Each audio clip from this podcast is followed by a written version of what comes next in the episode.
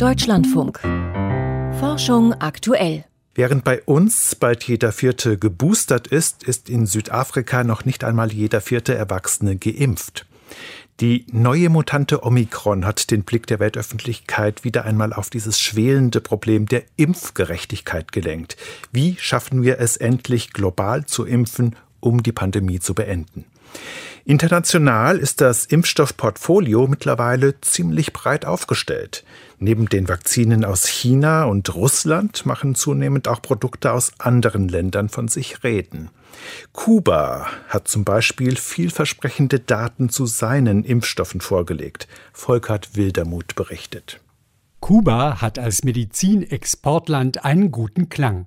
Kubanische Ärzte, kubanische Medikamente, kubanische Impfstoffe.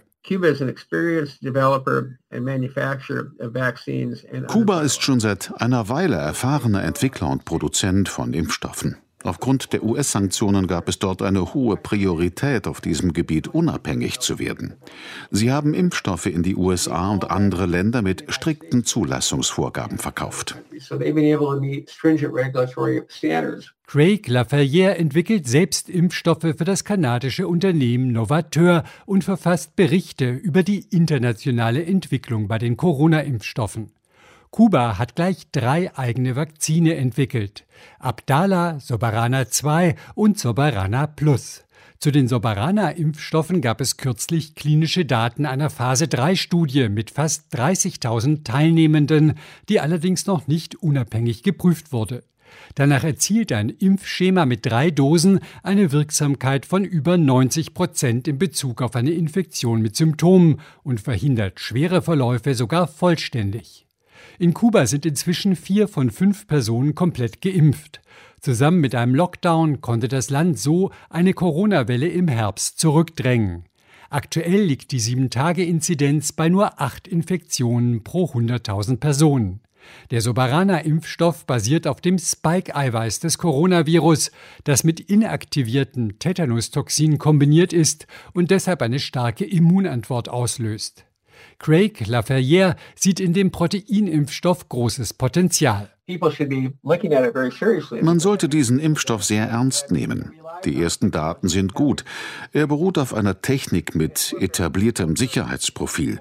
Er hat keine hohen Anforderungen an die Kühlkette. Die Herstellung ist preisgünstig und man könnte ihn auch als Booster für andere Impfstoffe einsetzen.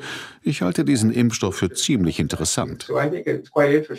Damit würden sich die kubanischen Impfstoffe gut für den Einsatz zum Beispiel in Afrika eignen, wo die Impfkampagnen besonders schleppend verlaufen, vor allem weil es an Impfstoff fehlt. Kuba ist nicht das einzige Land, das in jüngster Zeit für positive Nachrichten sorgt.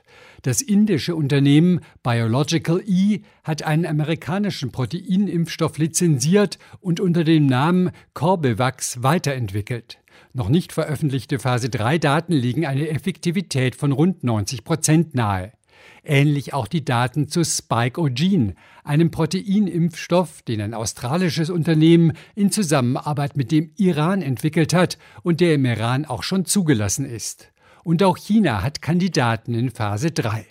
Die Weltgesundheitsorganisation prüft bereits einige dieser neuen Proteinimpfstoffe für eine Art Notfallzulassung, das sogenannte Emergency Use Listing.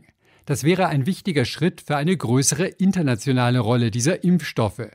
Was Soberana 2 betrifft, sieht Craig Laferrière allerdings auf Seiten von Kuba nur eingeschränktes Engagement. Wir sind enttäuscht, dass Kuba sich nicht am Programm für offene Lizenzen der WHO beteiligt.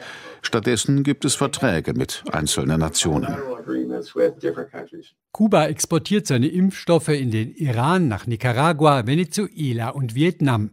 Eine offene WHO-Lizenz würde es auch anderen Ländern ermöglichen, kubanische Impfstoffe in eigenen Produktionsanlagen herzustellen.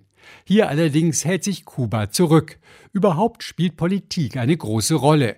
Brasilianische Ärzte bedauern, dass Brasilien Impfstoffe aus Kuba aufgrund politischer Differenzen erst gar nicht nutzen will. Kubanische und iranische Impfstoffe haben mit US-Sanktionen zu kämpfen.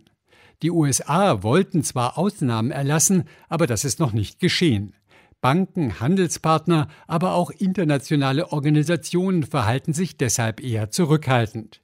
Dabei werden Proteinimpfstoffe aus Ländern wie Kuba, dem Iran oder China angesichts immer neuer Corona-Varianten und dem in vielen Weltregionen zu langsamem Impffortschritt dringend benötigt.